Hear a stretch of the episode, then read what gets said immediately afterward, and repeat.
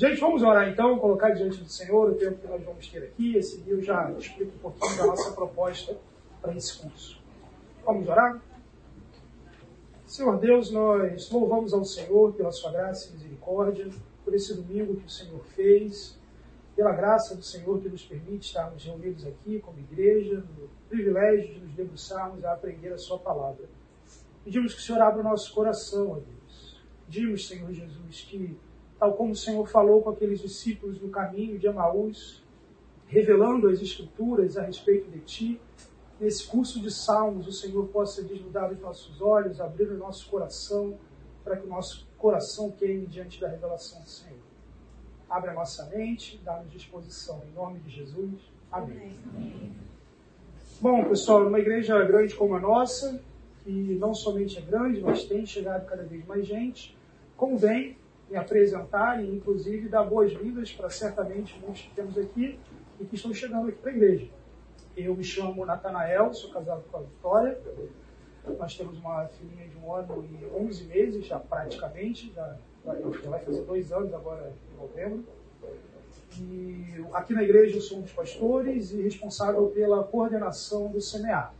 Como eu falei, é, provável que, é possível que tenha, tenham pessoas aqui que estão chegando agora, eu queria muito conhecê-los, não agora para você levantar a mão e tal, mas no, dar, dar uma voltinha, tudo, é, dar um intervalo, final do, do término aqui, do, do término do nosso tempo aqui, não deixe de vir se apresentar, eu gostaria muito de saber que você está chegando, que você está aqui. Para eu não esquecer, deixa eu já passar isso desde já, é a lista de presença do nosso curso. O som tá legal, gente? Tá chegando aí no fundo? Beleza. Então vamos lá, pessoal. A estrutura e a teologia dos Salmos. Esse é o curso que nós trabalharemos juntos ao longo desses dois bimestres. O livro de Salmos ele tem algumas características que têm chamado a minha atenção de uma forma mais intensa ao longo desse ano e creio que isso vai me acompanhar por boa parte da minha vida. No século 3 depois de Cristo, teve uma conversa bem interessante entre Atanásio, um bispo importante daquele período, e um dos seus discípulos, Marcílios, em que, olhando para o livro de Salmos, ele fica inquieto, sem saber o que, como ele deveria ler esse livro. Ou por que também ele deveria ler esse livro, o que ele deveria considerar. Ele escreve uma carta para Atanásio, e Atanásio responde da seguinte forma: Meu filho, Todos os livros das Escrituras, tanto os antigos quanto os novos, são inspirados por Deus e úteis para o ensino, como está escrito. Porém, para aqueles que realmente o estudam, o livro de Salmos revela um tesouro especial. É claro que todos os livros da Bíblia possuem sua própria mensagem, como você pode ver. Cada um desses livros é um jardim que oferece um tipo específico de fruto. Em contraste, o livro dos Salmos é um jardim que, além do seu fruto particular, também produz todos os outros frutos. O que há de interessante nessa afirmação de Atanásio de uma forma tão encapsulada, mas ao mesmo tempo com tantas informações ali? Efetivamente, meus irmãos, no livro de Salmos você encontra o Pentateuco, a Torá, a lei de Deus. No livro de Salmos você encontra profecia, especialmente muitas profecias relacionadas ao Senhor Jesus Cristo. No livro de Salmos você encontra o Evangelho, muito daquilo que o Senhor Jesus pregou ao longo da sua encarnação, muito daquilo que se aplica à sua morte e ressurreição ao ministério da igreja.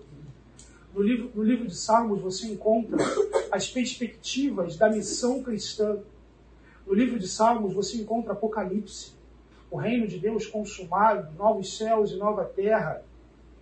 É como se o livro de Salmos, dos seus 150 salmos, encapsulasse uma mensagem, que é o que nós vamos defender aqui, e essa uma mensagem é capaz de absorver, encapsular e apresentar de uma forma bela, poética, métrica, impressionante a revelação de Deus atemporal que falou aos corações na antiguidade e que fala aos nossos corações.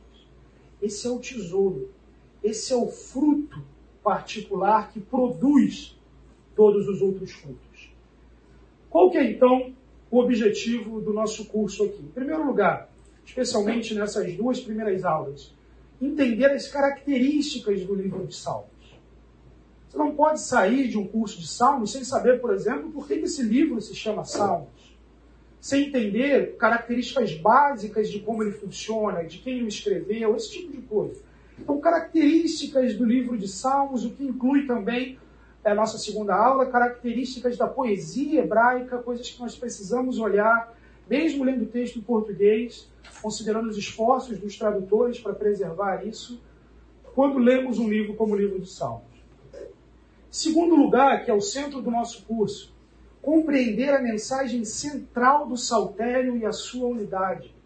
Vou explorar bastante isso já nessa aula, na aula que vem, nas aulas seguintes, a gente vai aplicar isso mas a grande defesa aqui é de que existe uma mensagem unificada no livro de Salmos, fruto da intenção de um editor inspirado por Deus.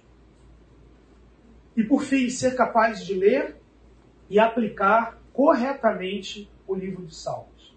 Então, ler o livro de Salmos não só daquele jeito que tudo é para mim, tudo está falando para o meu coração, tudo diz respeito a mim, aquela leitura eucêntrica do livro de Salmos. Eu sou a pessoa que me beneficio de todas as bênçãos de Salmos, de todos os livramentos de Salmos, e cujos meus inimigos sofrem todas as maldições de Salmos. É, então, uma perspectiva efetivamente mais bíblica em relação a isso. Qual é o nosso plano de curso, então? Nessa nossa primeira aula, nós faremos essa introdução ao Saltério o que, que, é esse livro? Quais são as características desse livro? O que, que eu preciso olhar? O que, que eu preciso saber antes de ir para esse livro? Para que quando eu, eu começar a lê-lo, eu consiga absorver o máximo daquilo que Deus revelou. Então, primeira aula é essa. Segunda aula, elementos estruturais do Salmo. Segunda aula, a gente já começa a bater mais em algo que vocês já verão hoje e vão ver ao longo do curso. A defesa de que o Salmo 1 não está onde está à toa, o Salmo 2 não está onde está à toa, o 10, o 11, o 12, o 23, o 72, o 90, de que cada salmo se encontra onde está um objetivo específico, de que esses salmos juntos formam coleções que comunicam mensagens, de que essas coleções se juntam em livros, e cada livro cooperando por todo dessa mensagem, e de que esses cinco livros formam a mensagem que Deus intencionou revelar por meio do saltério. Então, qual é essa estrutura? Como que Deus inspirou essa estrutura? Como que ele moveu ao longo do tempo os autores, os editores, os compiladores, para que hoje, quando o cânon se encontra fechado, tenhamos o saltério como temos, com 150 salmos, da forma que Deus preservou para que, para que o lêssemos. A partir daí, nós vamos lidar em cada aula com um dos livros dos Salmos. Então, aqui já uma informação que nós vamos trabalhar mais ainda hoje. A primeira grande estrutura que você tem dentro do livro de Salmos, mais comum, é a divisão em cinco livros. Aqui eu atribuo cinco temas nesses livros. Esses cinco temas são uma adaptação do trabalho de Palmer Robertson em Salmos. É uma reprodução do que ele coloca, tem algumas adaptações aqui com os seguintes temas: confrontação, livro 1, um, trabalhando a, a jornada dos confrontos entre o ungido de Deus e as nações gentílicas. O livro 2, os inimigos de Deus são convidados a fazerem parte da aliança. O livro 3, a aliança se torna absolutamente é, perdida, entre aspas, aqui, calamidade como tema. Então você não tem mais rei, você não tem mais nada. Livro 4, crescimento, o povo precisa aprender a viver diante dessa realidade. E livro 5, consumação, a realidade presente não é o fim de todas as coisas, o Senhor há de ser louvado, porque Ele é o Rei de toda a terra. E por fim, uma última aula aplicando tudo que a gente viu ao longo do curso para que sejamos capazes de ler os salmos como escritura cristã. Vocês prometem para mim que vocês não vão rir se em algum desses momentos eu tropeçar num fio que quem está vendo lá atrás não está vendo, tá, gente? Então vocês fiquem muito sérios se isso acontecer. Não, não vai filmar eu caindo. Né? Mas eu sou plenamente capaz de fazer isso, minha esposa está aqui para atestar. Mas esse, então, gente, é o nosso plano de curso, é para onde eu pretendo ir com vocês. E fica aqui já um encorajamento. Você pode ter níveis diferentes de envolvimento com esse curso. Mas uma coisa muito especial que você pode fazer é assumir o compromisso de ler o livro de Salmos ao longo dele. Se você começar hoje, você lê três salmos por dia, você consegue terminar até o final do curso com uma gordurinha se você perder algum dia. Efetivamente seria ali dois e meio salmos por dia. Você vai parar na metade. Então você deixa de gordurinha. Você leu três, ah, sobrou um, um crédito aqui, hoje eu não consegui, você ainda chega ao final.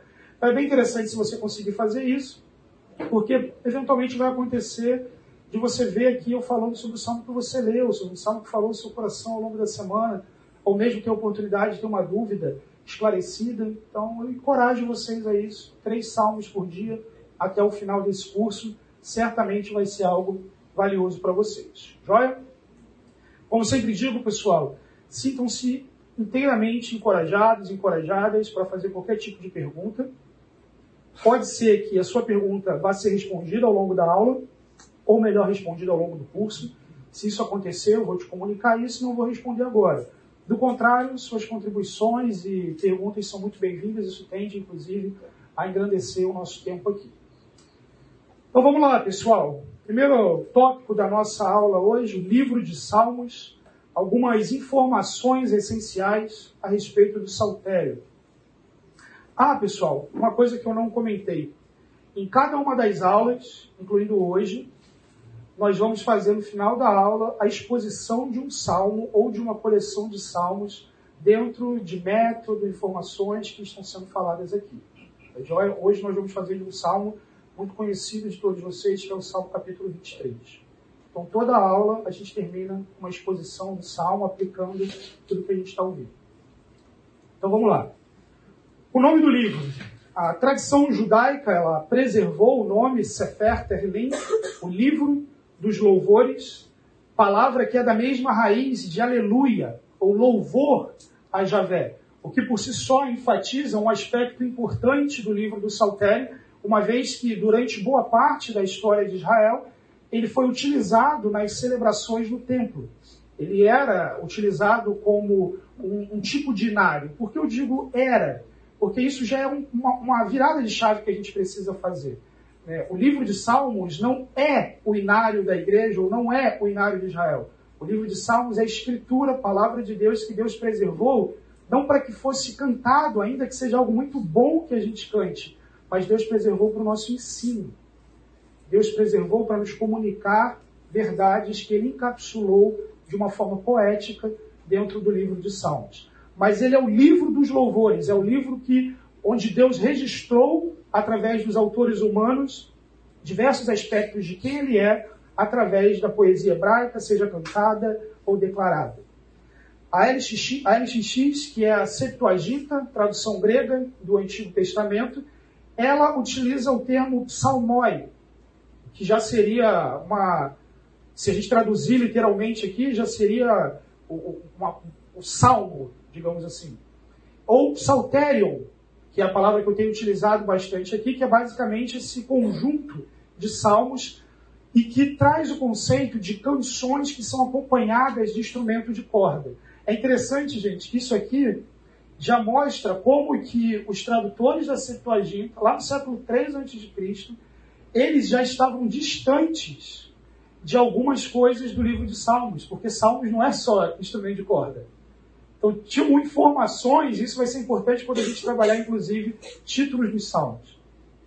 E o título que a gente usa em português, Salmos, vem de um manuscrito da Septuaginta, que é o Codex Vaticanus, que intitula o livro como Salmos, cântico de louvor. O nome do nosso livro, então, da forma como se encontra em português, ele vem de um manuscrito específico da Septuaginta, que traduz, então, o livro dessa forma. E claro, gente, quando a gente coloca, a partir daquilo que eu comentei lá no começo, que é um livro que tem tantos frutos diferentes, não tem um nome que realmente possa embarcar toda a grandeza do que seria o livro de Salmos. Gosto do nome em hebraico o Sefer Terrelim. Especialmente porque é a forma como o povo de Deus caminhou com ele ao longo da história. Mas não tem problema algum a gente utilizar nenhuma outra nomenclatura, bem da verdade, a gente em português trabalha diferente o nome de basicamente todos os livros da Escritura. Especialmente no Antigo Testamento, no caso do Novo Testamento não. Quais são os autores do, li do livro de Salmos?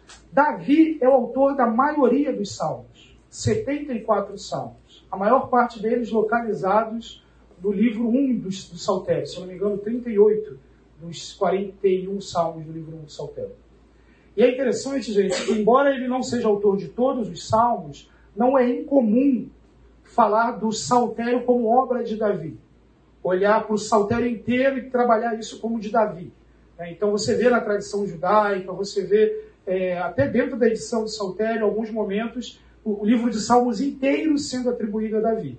Isso é mais uma, uma, uma cultura do que efetivamente o que é de fato, e não tem problema algum, uma vez que ele é o grande nome do Saltério e a pessoa de Davi como rei, e a pessoa de Davi como rei ungido messiânico, é um dos temas centrais do livro dos Salmos. 48 salmos são anônimos. Nós não sabemos quem escreveu. E, gente, quando a gente trabalhar a estrutura do saltério, os salmos anônimos são utilizados pelo editor final do saltério para marcações estruturais que têm finalidades específicas.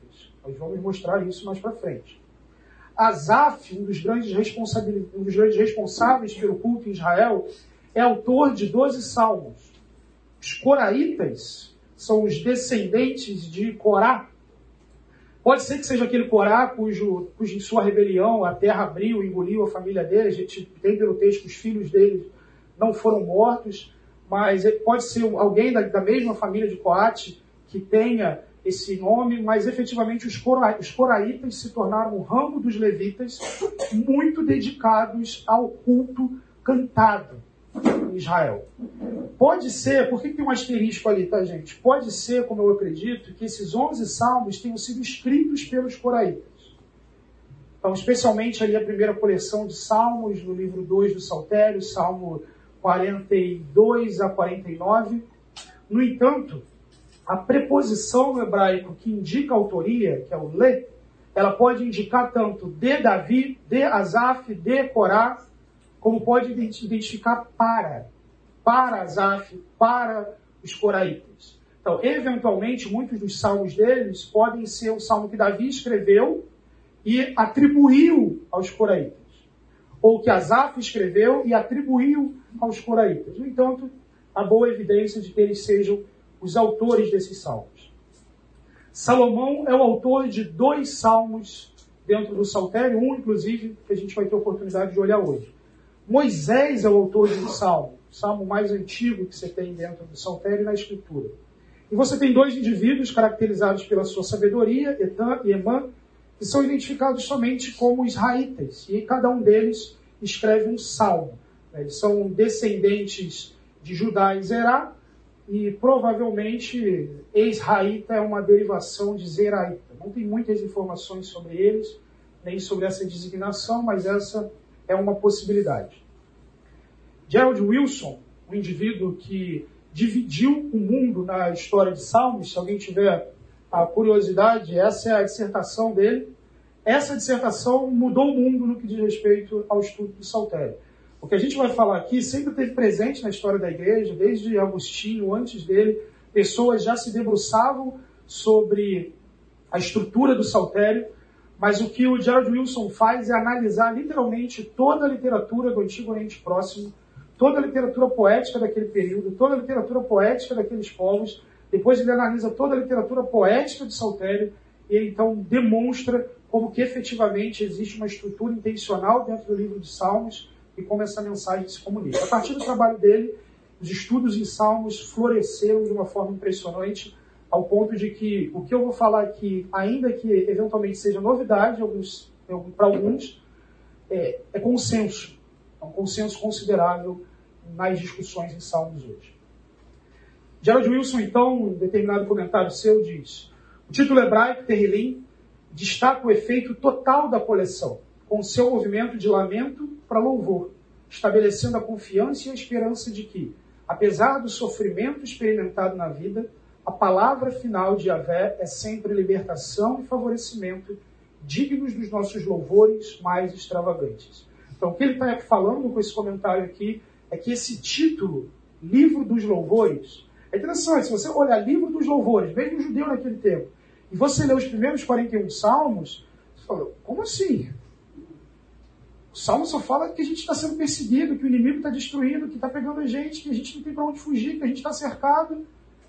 Então, o título do livro, na verdade, ele está olhando para tudo, para esse começo de lamento, de dor, de sofrimento, para o progresso dentro do livro, dos cinco livros dos Salmos, culminando no quinto livro, especialmente nos capítulos 146 a 150, em que, diante de toda a história que Deus traçou com o seu povo, ele é o rei de toda a terra, ele há de ser louvado, a palavra final dele há de ser libertação, favorecimento do seu povo, e isso é digno da nossa adoração, isso é digno de louvor. Alguma colocação até aqui, gente? Os títulos dos salmos. Quando você olha para a sua Bíblia, e até um encorajamento aqui, eu vejo alguns que estão assim, hoje em dia é bem difícil acontecer, mas eu encorajo que você traga uma Bíblia de papel nesse curso. Porque dificilmente a Bíblia do seu celular, pode ser que tenha, mas é bastante provável que ela não tenha os títulos em hebraico, os títulos originais traduzidos, que de modo geral as Bíblias de papel colocam. Então, para você conseguir acompanhar algumas coisas, ia ser legal você olhar isso daqui.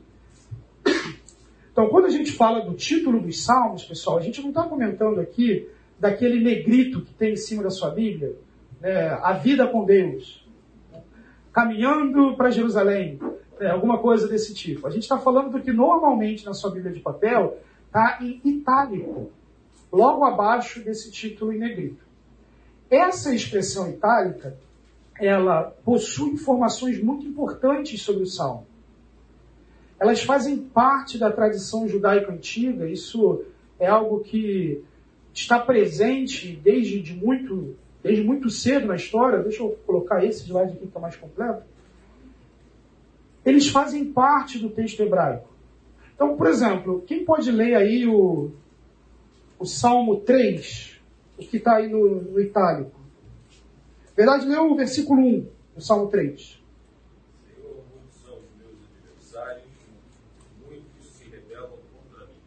Ok. Se você vai na Bíblia hebraica, o Salmo 1, o versículo 1 do Salmo 3, ele é o que está em itálico na sua Bíblia. É um Mismor de Davi. É um Salmo de Davi. Então, na Bíblia hebraica, esse título faz parte do texto bíblico. Ele, faz, ele, ele é o versículo 1 do texto bíblico. Ele não é uma parte separada do texto bíblico. E isso já há muito tempo. Lembra que eu comentei da Septuaginta? A Septuaginta, quando traduz esses títulos, por exemplo, tem um determinado momento que ele coloca lá em hebraico que é para o diretor. E ele pega essa palavra, quando vai traduzir para o grego, e traduz errado. Ele pega e traduz como aos fins dos tempos. Porque aquela palavra no hebraico poderia, na hora de traduzir para o grego, dar essa ideia. Mas o tradutor da Septuaginta, ele está lidando com uma tradição tão antiga a ele, que aquela realidade já não está muito clara para ele. Então, esses títulos de salmos, ou eles foram colocados no momento da composição do salmo, é possível que alguns salmos isso tenha acontecido, ou eles foram arranjados num período muito recente à sua produção. Davi, por exemplo, no período Ezequias, desculpa, por exemplo, dá uma série de ordens ao povo no que diz respeito ao, aos cânticos, aos hinos, aos salmos no culto, no culto de Israel. Ou alguns salmos podem ter tido uma inserção é, ali próximo ao período da Septuaginta, é, quando efetivamente você já tem um contato maior com isso. Mas o fato é, é uma tradição muito antiga. O que significa que esses, salmos, esses, esses títulos de salmos podem ser inspirados. Existe uma boa evidência para que eles sejam inspirados. E é, e é interessante, gente, como a gente olha aqui, 24 salmos não possuem título. Se tivesse alguém simplesmente que tivesse olhado para o saltério e falado assim, está faltando título nesse negócio. Por que não colocar em tudo? O, o, simples fato de você ter 24 salmos que não tem título isso significa que, que, que esses escribas olharam para isso como palavra de Deus ao ponto de não se colocarem na condição de atribuírem livremente algo. Eles receberam daquela forma e eles não tiveram a iniciativa de olhar e falar: ah, tem 24 aqui, acho que isso aqui, por rima, parece que é tal coisa, parece que é de Davi, parece que é um, um hino, e ele vai lá e atribui livremente um título para o salmo. Então não é isso que acontece. Você tem 24 salmos que não possuem título e outros 10 salmos que têm apenas aleluia como título. Então isso mostra que não tem livre atribuição. E esses títulos podem ser simples. Quem pode ler para mim aí o, salmo, o título do Salmo 25? E outra pessoa já abre aí no 60. De Davi. De Davi. Só isso. Então, qual, o que é esse salmo? Sobre o que ele fala? Ele é de Davi. O Senhor achou por bem preservar que era um salmo davídico. Isso faz muita diferença na estrutura do salmo. As coleções de salmos de Davi são elementos estruturais do saltério. Salmo 60, título. O mestre de música, de acordo com a melodia, o lírio da aliança, didático, poema epigráfico davídico. Quando Davi combateu Arã, na Araim e Arajobá, e quando Joabe voltou e feriu 12 mil edomitas no Vale do Salto. Isso é um título. Então, o que, que você tem ali? Você tem o autor, você tem o tipo de instrumento, você tem o tipo de poesia, você tem onde aconteceu, você tem quem que morreu, quem que brigou, você tem tudo no título de salmo. Você fala, já li o salmo. Né? Então, você tem até quantos, né, efetivamente, ali. Então, não tem muito critério nesse sentido. Você tem um salmo como o de Davi, ou Aleluia. E você tem um salmo como 60 e diversos outros, cujo título é gigantesco e está presente lá na Bíblia hebraica. Então, o que, que o título dos salmos mostra, gente? Mostra a autoria, mostra o tipo do salmo, mostra anotações musicais, mostra os instrumentos e mostra os registros históricos. Nesses títulos dos salmos, a primeira palavra normalmente mostra a característica poética dele, como isso deveria ser utilizado por Israel. Então, hoje em dia não se trabalha somente com essa linguagem, tem uma perspectiva moderna que eu vou colocar a seguir, mas dentro da Bíblia você tem o Mismor, que é o salmo tipicamente, né, e de modo geral cantado com instrumento de corda. Você tem o Shir, que é um cântico. Você tem Maskil, que são salmos didáticos para serem meditados, refletidos. Você tem Miktam, que são hinos. Hinos, gente, é, é falta de palavra melhor, tá bom? É uma palavra que a gente não sabe o significado efetivo dela, mas na verdade poderia ter palavra melhor, tá? Porque hino normalmente a gente canta, mas é, esse tipo de salmo ele normalmente era declamado, né? não era necessariamente cantado. Então era um poema escrito, gravado, algo nesse sentido. Você tem tefilá, tefilá na verdade, oração, salmos que são orações a Deus. Você tem terrilá, que são louvor, somente Salmo 145 trabalha com esse título. Olha que interessante, né? Livro dos louvores e o que... Enfim. E você tem Shigayon, um tipo de lamento, em que o Salmo 7 começa com essa expressão. Então, nessa categoria, o Ismor, você tem 57 salmos, são a maioria, Cântico, 12 salmos, mais Kill, são 13 salmos, Hino, 6 salmos, Oração, 5 salmos, e Lamento, apenas o Salmo 7, um salmo. E o Louvor também, um salmo, esqueci de colocar ali.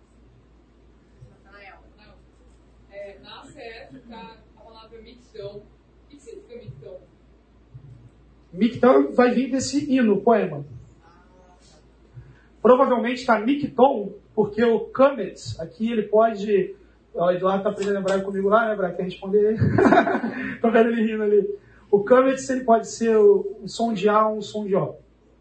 Dependendo de uma série de coisas. Né? Então, é, provavelmente ele já transliter, ele transliterou já com som, digamos assim. Né? Mas Micton. Então vamos, vamos seguir a tradução dela.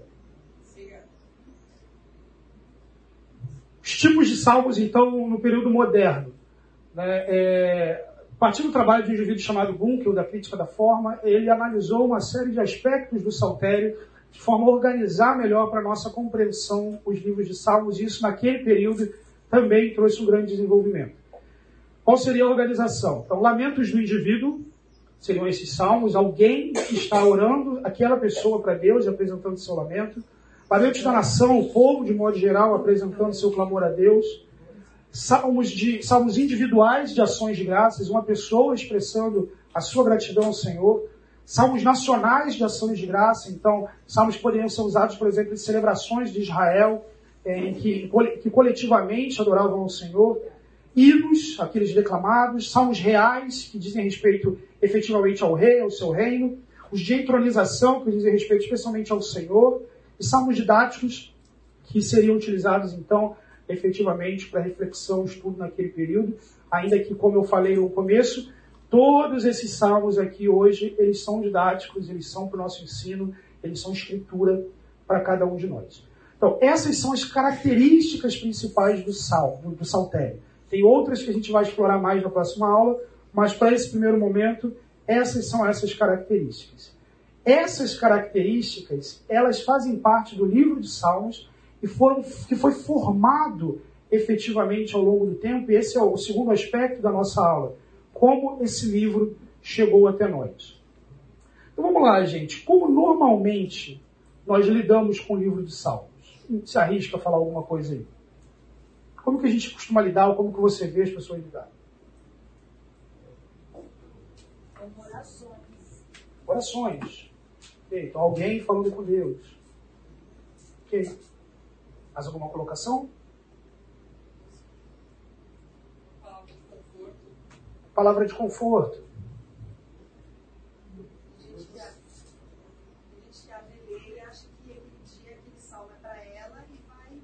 Sim, o salmo do dia. Vou ler o salmo do dia, para mim acabou. Sim, que até vão transformar em música. É um, é um possível uso de salmos, os originais. Tem gente que usa para espantar demônio, né? Coloca lá o 91 antigamente, né? aberto assim, o demônio entra, opa! Né? Certamente não é o uso. Mas, como a gente normalmente lida, gente? De forma individual, histórica e pessoal. Individual em que sentido? Como se o saltério, prestem bem atenção aqui, tá, gente? Como se o saltério fosse uma caixinha que jogaram um monte de salmos ali. E cada salmo é um salmo e ponto final. Cada salmo, eu li esse salmo e pronto, ele não tem mais nada a ver com o restante. Essa é uma abordagem comum do livro dos salmos. Segundo lugar, histórica. Histórica aqui não é. Porque tudo que é histórico é bom, e é bom ter uma abordagem histórica dentro dos salmos. Mas quando eu digo histórico, é o seguinte uso. Então, ah, esse, aquele Salmo 60, é o Salmo de Davi quando fez e tal, não sei o quê. E aí a gente vai tentar reconstruir o período da vida de Davi, que aconteceu ali, para tentar entender o que estava acontecendo com Davi, para poder aplicar aos nossos corações. No entanto, será que quando esse salmo foi escolhido para compor o saltério, essa foi a razão que o editor tinha em mente para colocá-lo ali? Vamos ver que não. E por fim, pessoal, brinquei anteriormente lá no começo. Eu sou o rei de salmos, eu sou o centro de salmos, eu, o salmo está falando para mim o tempo inteiro, tudo que diz respeito ao, ao saltério diz respeito à minha vida, e é por aí. O Carlos Oswaldo Pinto, saudoso mestre, que já está com o Senhor, ele diz o seguinte, no foco de desenvolvimento do Antigo Testamento. Uma vez que o livro de Salmos não tem como composição existência unitária, não possui um argumento. Cada composição, no entanto, apresenta sua própria mensagem de esboço. O que o Carlos está defendendo no foco de desenvolvimento, que é fruto da sua tese de doutorado e que apresenta uma mensagem de cada livro da Bíblia, é de que o livro de Salmos não teria uma mensagem. Ele está dizendo que cada salmo é um salmo e que porque não foi uma pessoa que fez isso, não tem uma mensagem. Eu preciso discordar disso. Por uma razão, gente. A gente pode concordar que o Antigo Testamento tem uma mensagem, que o Novo Testamento tem uma mensagem, que a Bíblia, em última instância, tem uma mensagem. É importante separar o autor divino do autor humano. E efetivamente, os autores humanos dos Salmos compuseram sua própria mensagem em esboço. E o Senhor soberano, no processo de inspiração, aglutinou esses diferentes salmos. Milhares que ficaram de fora do saltério. Davi compôs muita coisa que não está no livro de Salmos, e outras pessoas compuseram várias coisas que não estão. Soberanamente preservou esses 150, esses 150 salmos comunicam uma mensagem coesa. Como que nós deveríamos lidar com os salmos, então?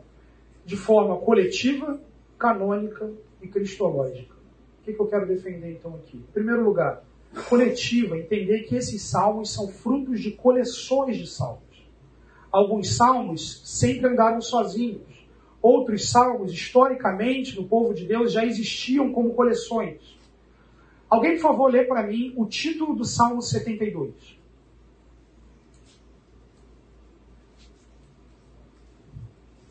De Salomão. De Salomão. Agora lê para mim o último versículo do Salmo 72. Vinham as orações de Davi, filho de Jessé. Ué, mas é de Salomão e o salmo termina dizendo que fim das orações de Davi. Esse, esse salmo finaliza um livro de salmos que ainda pela frente vai ter mais um monte de salmos de Davi.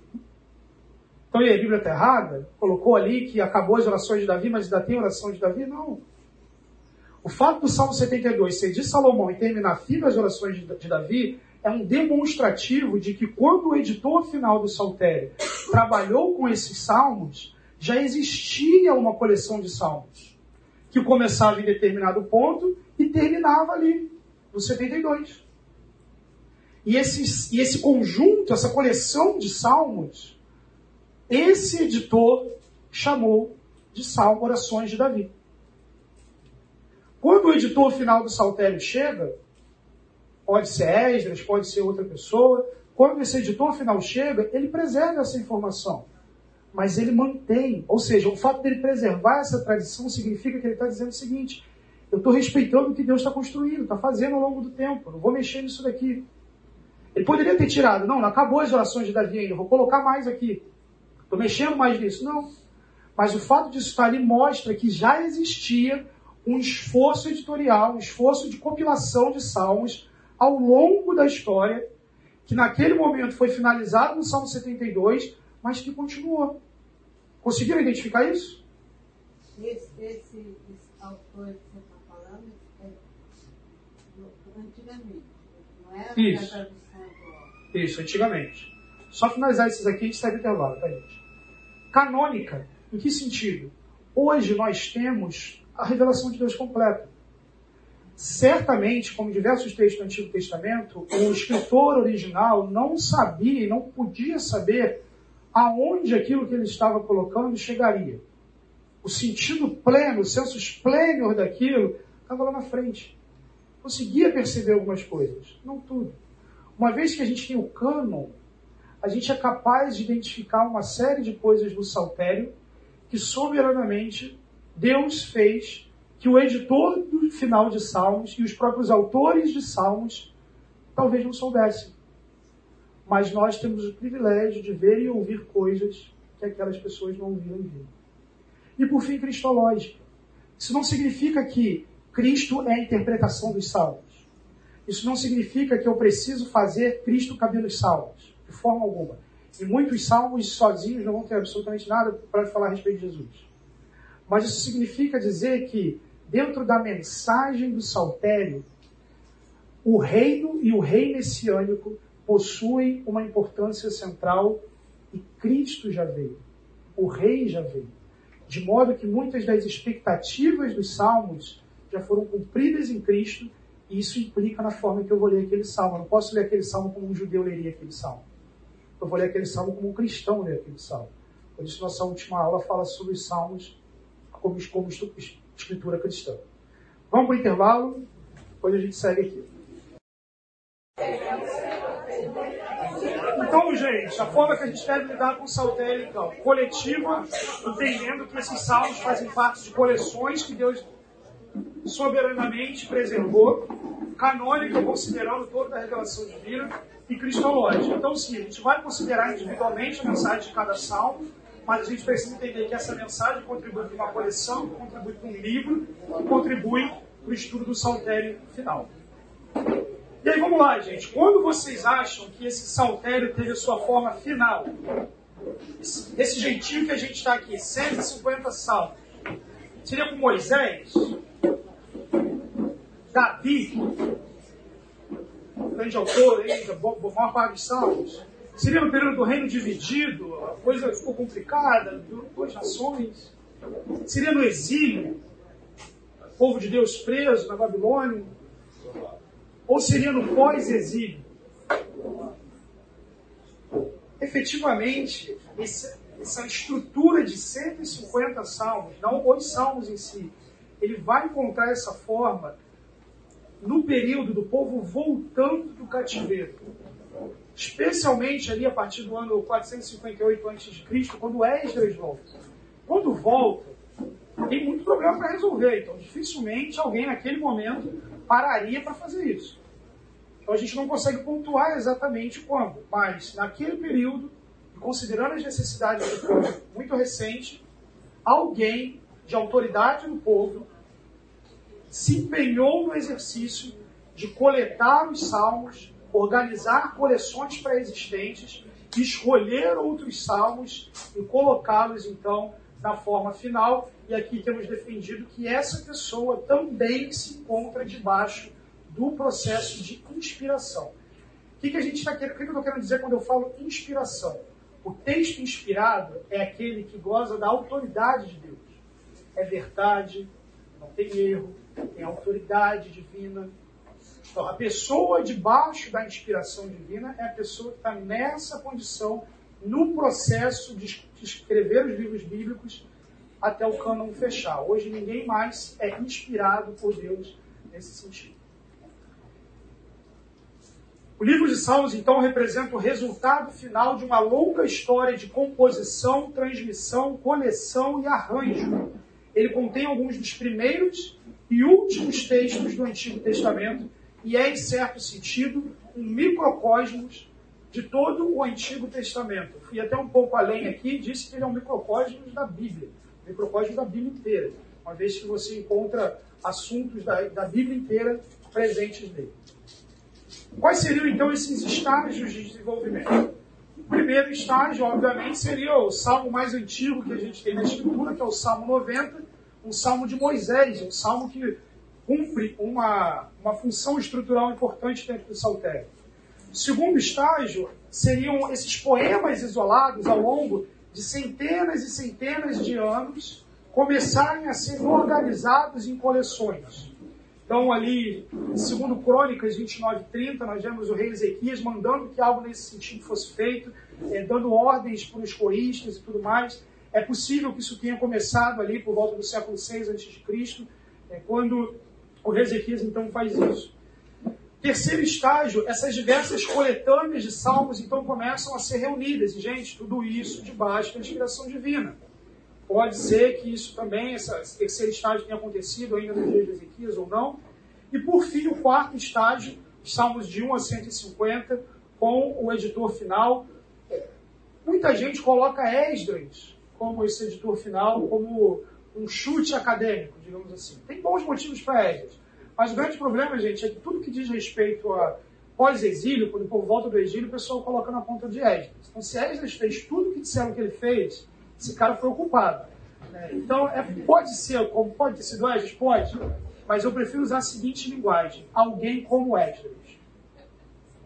Pode ter sido o próprio Esdras, mas pode ter sido outra pessoa de autoridade no final do povo. Então, ali no final do século V a.C., a gente teria os 150 salmos, tal como nós temos hoje. Então, o saltério é fruto da atividade de diversos autores e editores, finalizando no pós-exílio, possivelmente na pessoa de Esdras. O que isso implica, pessoal? Em primeiro lugar, o público-alvo de salmos. Então, se eu vou lá e leio um salmo de Davi quando ele estava fugindo e tudo mais, e eu só vou lá na história de Davi, consigo localizar essa história, eu falo de Davi, falo da história de Davi, e penso como leitor, o povo que viveu na época de Davi, eu estou perdendo de vista o fato de que uma pessoa escolheu esse salmo para comunicar algo para um povo que está vindo do exílio. Então, o leitor desse salmo de Davi não é o cara que estava vivo quando Davi viveu aquela coisa na história. O leitor desse salmo é a pessoa, séculos depois, que está voltando do cativeiro. Isso muda muita coisa. A intenção autoral e a intenção editorial. O autor do salmo, quando escreveu, ele tinha uma intenção. O, o editor dos salmos pode ser que em alguns momentos ele tenha dado fluxo a essa intenção original, como ele pode ter aplicado essa intenção para uma nova realidade. Ele teve as razões dele. E as razões dele dizem respeito a um povo quebrado, um povo voltando do cativeiro. Isso implica numa mensagem unificada, de que esses diversos salmos individuais, cada um deles tem uma mensagem que contribui para uma coleção, que contribui para um livro, e que esses cinco livros juntos comunicam uma mensagem. As coleções anteriores eventualmente vão ser ressignificadas. Em que sentido? Elas, da mesma forma, elas foram coletadas com uma intenção e eventualmente agora, no período de editoração, de compilação final, o editor final tem ainda uma outra intenção. Qual seria então essa organização final do Saltério? Livro 1, Salmos 1 a 41, tendo como tema confronto às nações ímpias, pagãs contra o povo de Deus. O livro 2, comunicação. Os, inimigos devem ser convidados a fazerem parte da aliança. Livro 3, calamidade. Você só tem um salmo de, é, de Davi aqui. Né? Você não tem menção a Davi, o rei desaparece, tudo desaparece. Livro 4, crescimento. O povo precisa aprender a viver num cenário que o rei não está mais presente, que a monarquia não está mais presente. E livro 5, consumação. Apesar disso tudo, Deus é rei e há de reinar sobre todos, ele é digno de louvor. Então, quando a gente olha para aqui, o que Deus está fazendo é o seguinte: ele está olhando para aquele povo lá, voltando do cativeiro, quebrado, sem rei, sem templo, sem muro, está olhando para aquele povo é, sem identidade nacional, sem dinheiro, debaixo do domínio de um rei estrangeiro, como vassalo. E está chegando para ele falando o seguinte: olha como tudo começou. Olha o que eu prometi, olha o que eu fiz. Olha como foi difícil até aqui. Olha, olha a, a, os intentos dos ímpios contra o projeto de Deus. Mas esses inimigos que afligiram vocês, levaram para o cativeiro e colocam nessa condição, eles também são alvos do amor de Deus. Vocês estão em calamidade, destruição, e efetivamente isso não vai deixar de ser reconhecido. Você precisa aprender a lamentar, a chorar.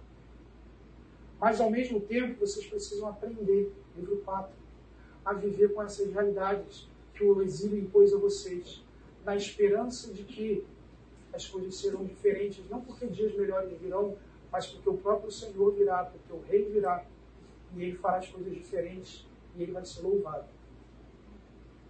O povo voltando do exílio está recebendo essa mensagem.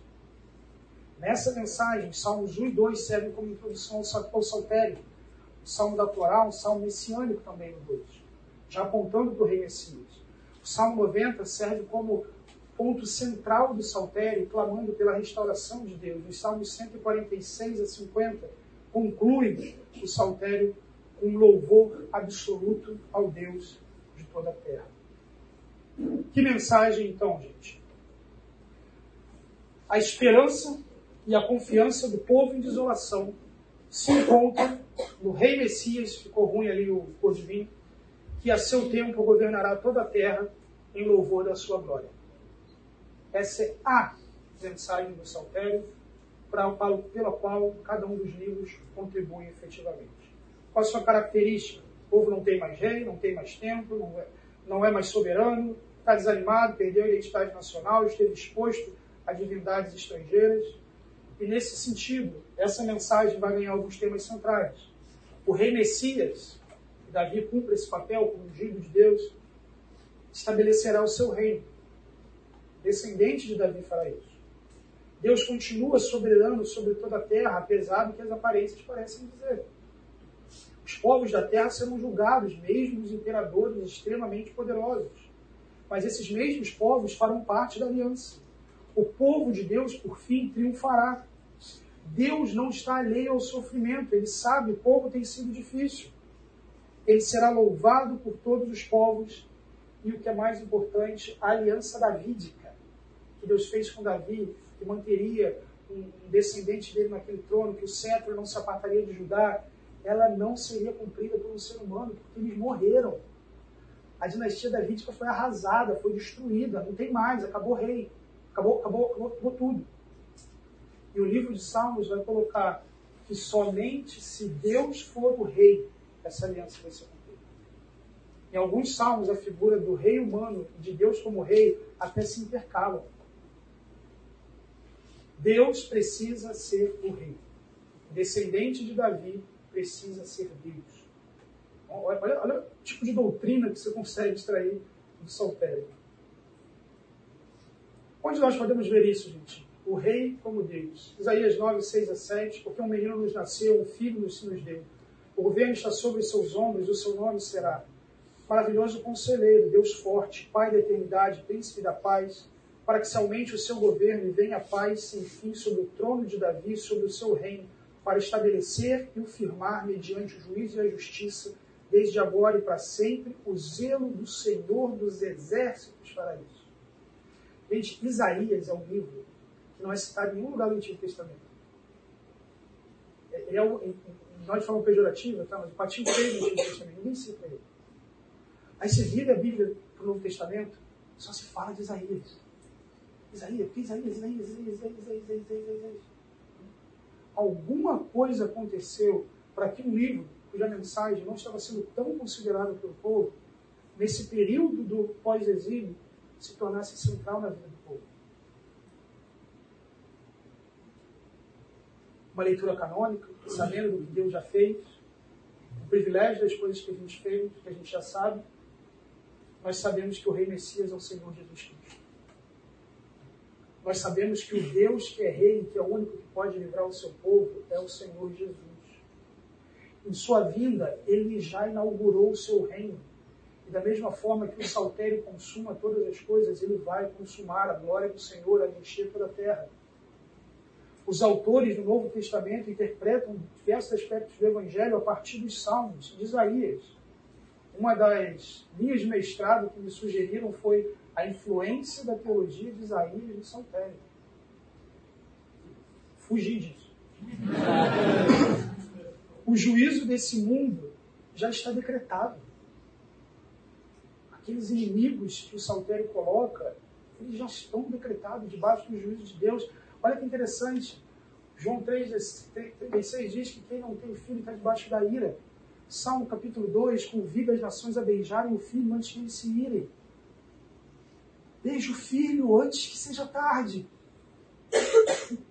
O rei dos salmos já veio. E ele vai voltar.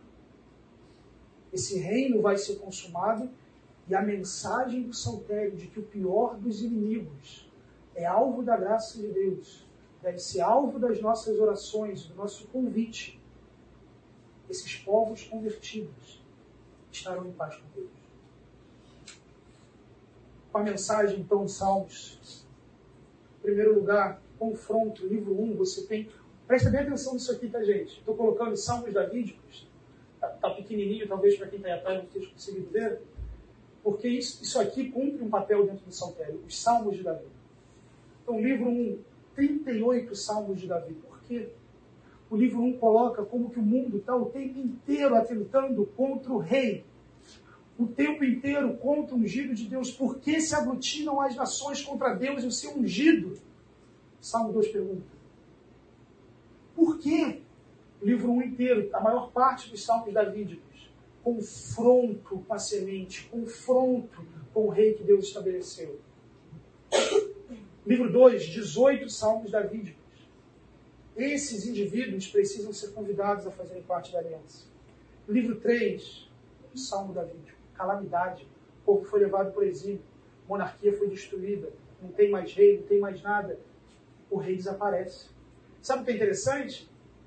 É que o livro 2 termina com que declaração? Finam-se aqui as orações de Davi. Vão ter orações de Davi depois. Mas é interessante o editor de Saltério pegar essa colocação, preservar isso e colocar aqui, uma vez que a partir dali Davi some de. Some de cena. Livro 4, dois salmos davídicos. Por quê? O livro 4 começa a surgir os salmos de Abimelech, de Deus é rei. Vocês precisam agora parar de olhar para o homem Davi e aprender que Deus é o rei. Vocês precisam crescer, amadurecer, viver agora como nação, olhando para aquele pessoal lá, sem rei físico. Vocês vão ter que olhar para o Deus que é rei. Mas ao mesmo tempo, esses salmos falam de um reino que vai estar aqui. E por fim, consumação, 15 salmos davídicos. Ué, voltou. Porque isso aqui não é o fim. Tem esperança. Tem esperança. Deus vai fazer as coisas diferentes. Olha que beleza a intencionalidade dessa estruturação, gente. Olha que coisa poderosa que o Senhor fez. Mas agora vamos confrontar isso aqui com o Novo Testamento. As nações contra o ungido de Deus, que é a realidade da igreja cristã, da vida cristã, daqueles que intentam contra Deus o seu Messias. O Senhor Jesus nos diz que nos envia como ovelhas no meio de lobos. Diz que se odiaram os discípulos e chamaram ele de Belial, que vão chamar vocês.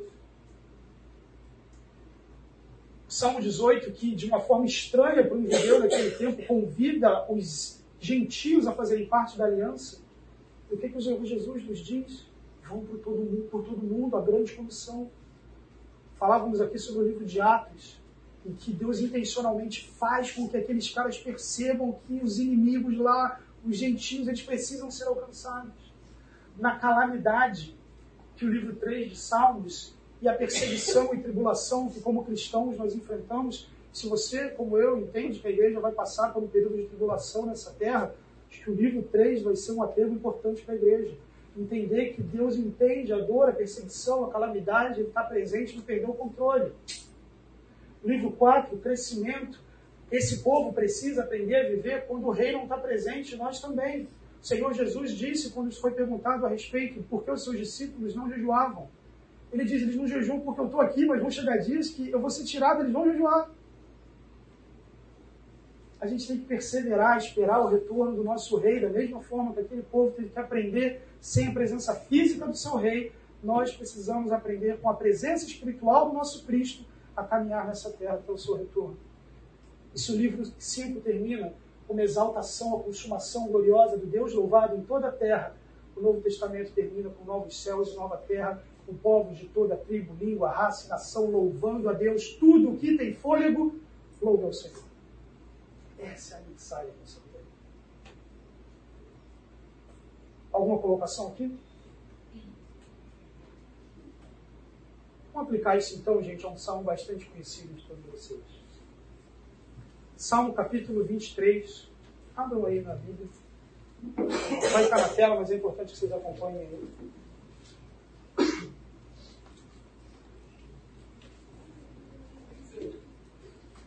Salmo capítulo 23. Vou colocar aqui como Salmo do Soberano Pastor. Como que normalmente a gente lê o Salmo 23? Aquela musiquinha que virou meme, né? Eu sou a ovelhinha. Brincadeira mas normalmente a gente lê como o pastor cuidando do seu rebanho. Olha para o Salmo. Salmo 23, versículos 1 a 4. O Senhor é o meu pastor, nada me faltará. Ele me faz repousar em pastos verdejantes, leva-me para junto das águas de descanso, refrigera minha alma. Guia-me pelas veredas da justiça, por amor do seu nome. Ainda que eu ande pelo vale da sombra da morte, não temerei mal algum porque tu estás comigo. O teu bordão e o teu cajado me consolam. Primeiro aspecto, gente, para a gente considerar na linguagem desse salmo. Você não tem aqui um pastor com o seu rebanho. Você tem um pastor com uma ovelha. É um diálogo que está acontecendo entre um pastor e a sua ovelha. A figura de Deus como pastor aqui evoca uma, uma imagem do Antigo Oriente Próximo, que é a do rei pastor, o rei que cuida do povo.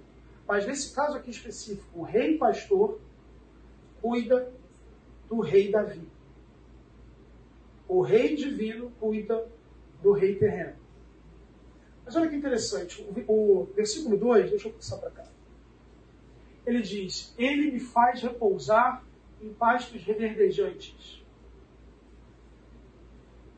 Pastos verdejantes não é para descansar. Pastos verdejantes é para se alimentar. No entanto, a ovelha já está satisfeita. A, pergunta inicial que a gente tem que ter aqui é em que situações um pastor estaria sozinho com a sua ovelha?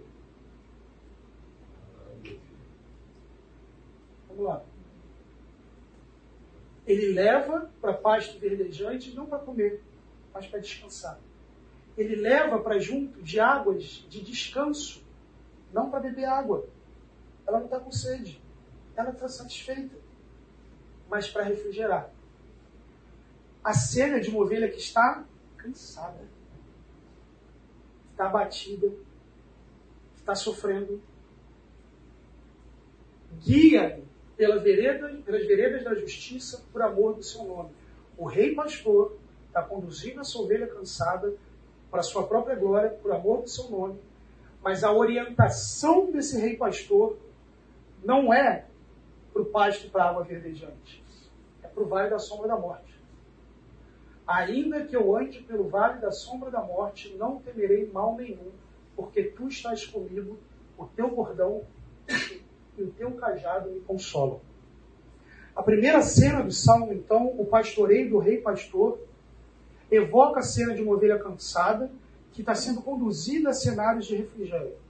Então, a, a cena de conduzir águas de descanso provavelmente é um, um riacho, um córrego passando mais raso, em que a ovelhinha ficaria ali, a água bate na barriguinha, o pasto verdejante, a grama fresca, mais à frente está o vale da sombra da morte. Em que momento da vida de Davi algo assim poderia ter acontecido? Ao mesmo tempo, ele prova do cuidado e do refrigério da parte de Deus, estando em perigo mortal. A gente pode elucubrar, pensar uma série de coisas, mas o salmista não quis nos dizer. Mas efetivamente, essa é a primeira cena. Guardem essa primeira cena. Uma ovelha cansada sendo justamente conduzida pelo vale da sombra da morte para por amor do nome de Deus. De repente, no versículo 5, a cena muda do rei pastor e vira um banquete. Prepara-me uma mesa na presença dos meus adversários. Unges minha cabeça com óleo, o meu cálice transborda. Bondade e misericórdia certamente me seguirão todos os dias da minha vida e habitarei na casa do Senhor para todo sempre.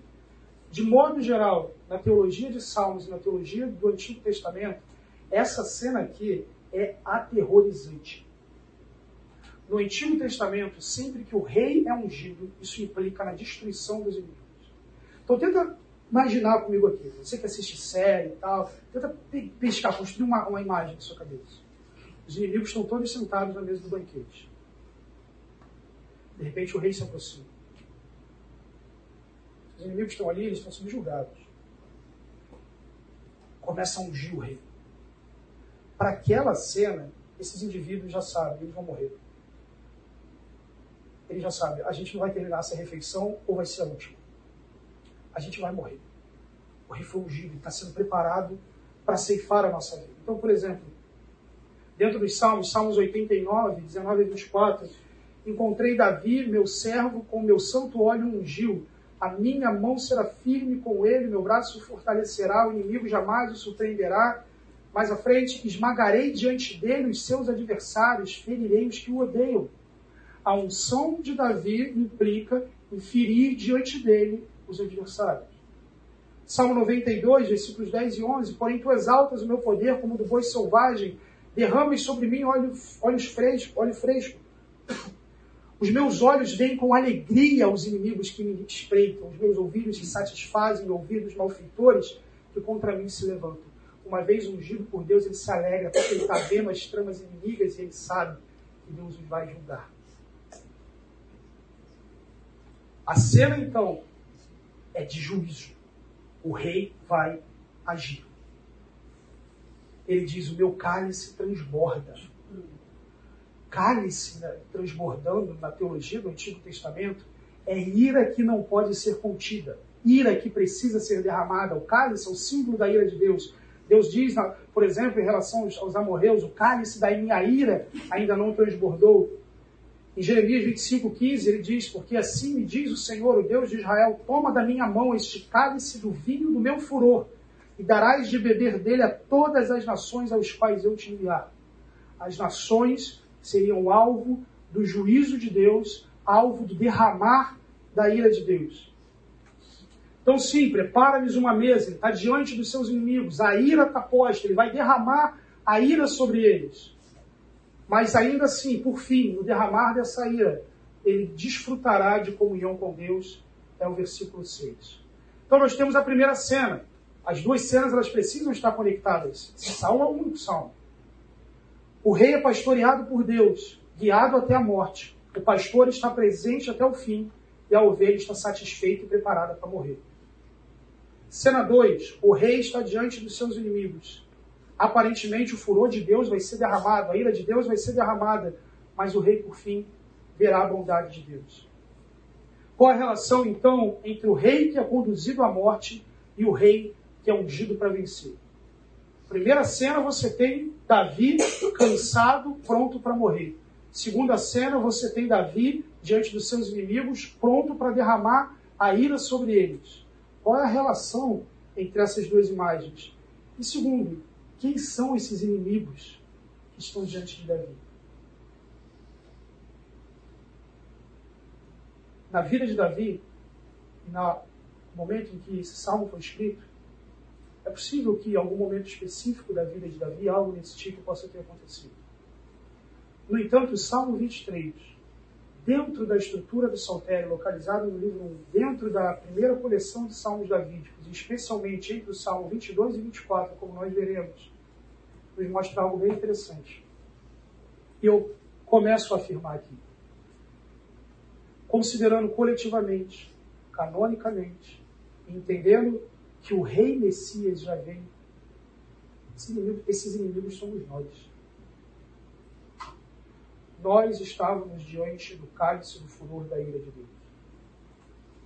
E efetivamente, essa cena, a gente vê ela acontecendo em Mateus capítulo 26, 42.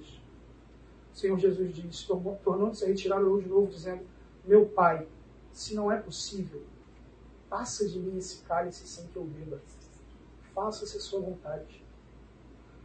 A cena que você vê no Calvário, meus irmãos, é o rei Messias com o cálice do seu furor, dignamente a ser derramado sobre as nações. Naquela via crucis, ele é aquela ovelha, cansada, mas satisfeita. Faça-se a sua vontade. Ele está andando pelo vale da sombra da morte, sem temer mal algum. Ele está sendo preparado para morrer. E esse rei sendo preparado para morrer tem o cálice da ira das suas mãos. Os seus inimigos deveriam tremer diante disso. Mas ao invés de derramar aquele cálice, ele bebeu. Volta aquela cena lá dos inimigos. Pensa naqueles caras tremendo. A gente vai morrer. E de repente eles não se tornam o alvo da ira. O rei toma sobre si aquela ira. Ele bebe aquele cálice. Pelos seus inimigos. Talvez eu me possa pensar, será que dá para tirar isso do Salmo 23? Será que não é demais? Alguém lê para mim, por favor, do Salmo 22, versículo 1. Em voz alta, por favor. Meu Deus, meu Deus, por que me abandonaste? Por que estás tão longe de salvar-me, tão longe dos meus gritos de angústia? Outra pessoa lê os versículos 7 e 8. Todos os que me veem zombam de mim, estendem os lábios e meneiam a cabeça, dizendo: Perdoa o Senhor, que eu lhe livre-o, pois nele tem prazer. As declarações do Salmo 22 mostram uma cena que o Senhor Jesus tomou sobre si nos últimos dias do período da sua crucificação. Alguém lê para mim, por favor, o Salmo 24, versículos 7 a 10. Levantai, ó portas, as vossas cabeças, levantai-vos, ó portais eternos, para que entre o Rei da Glória. Quem é o Rei da Glória? O Senhor, forte e poderoso, o Senhor, batalhas. Levantai, ó portas, as vossas cabeças, levantai-vos, ó portais eternos, para que entre o Rei da Glória. Quem é esse Rei da Glória? O Senhor dos Exércitos, ele é o Rei da Glória. Então, olha o que está acontecendo aqui, gente. Salmo 22 ele nos mostra a crucificação, elementos que aconteceram na crucificação. O Novo Testamento, com clareza, identifica isso. Salmo 24 nos fala da ressurreição. O Salmo 23 termina dizendo que essa ovelha preparada para morrer diante dos seus inimigos terminaria não morta, mas vendo a bondade de Deus. E o Salmo 24 nos mostra que esse, esse rei Messias, ele é recebido diante dos portais eternos.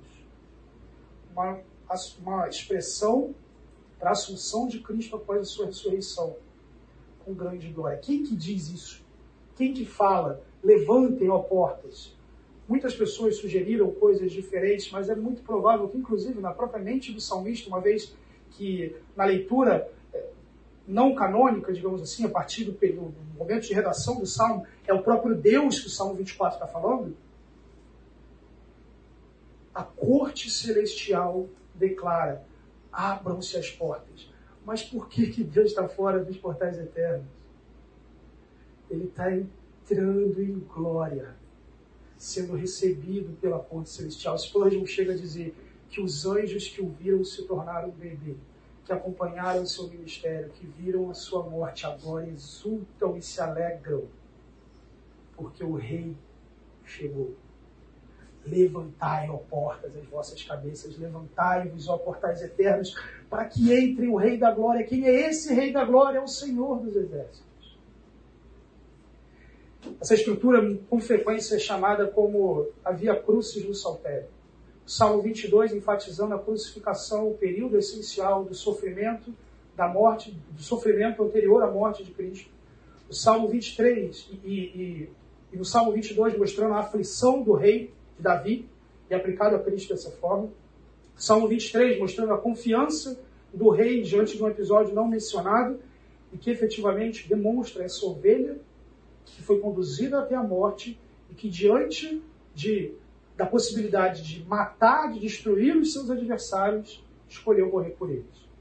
E o Salmo 24 nos mostra a recompensa do rei, então a ressurreição. Não pararia aí, tá, gente? Esses salmos eles são seguidos, dos salmos, antecedidos, na verdade, dos salmos 18 e 19, que é uma estrutura dentro da teologia dos salmos, um salmo messiânico junto com o salmo da Torá. Isso aqui serve como uma dobradiça dentro de coleções do Saltério. E o fato de você ter um salmo messiânico ali já introduzido nesse período também aponta para as relações messiânicas disso com o Novo Testamento. Então veja a diferença do que eu estou fazendo aqui por simplesmente forçar Jesus nas coisas.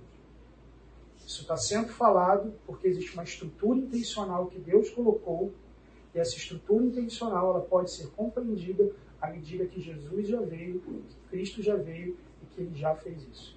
Isso acontece também dentro de uma coleção de salmos reais. Ele está falando do rei.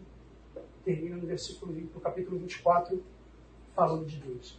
Como que você lida com isso então?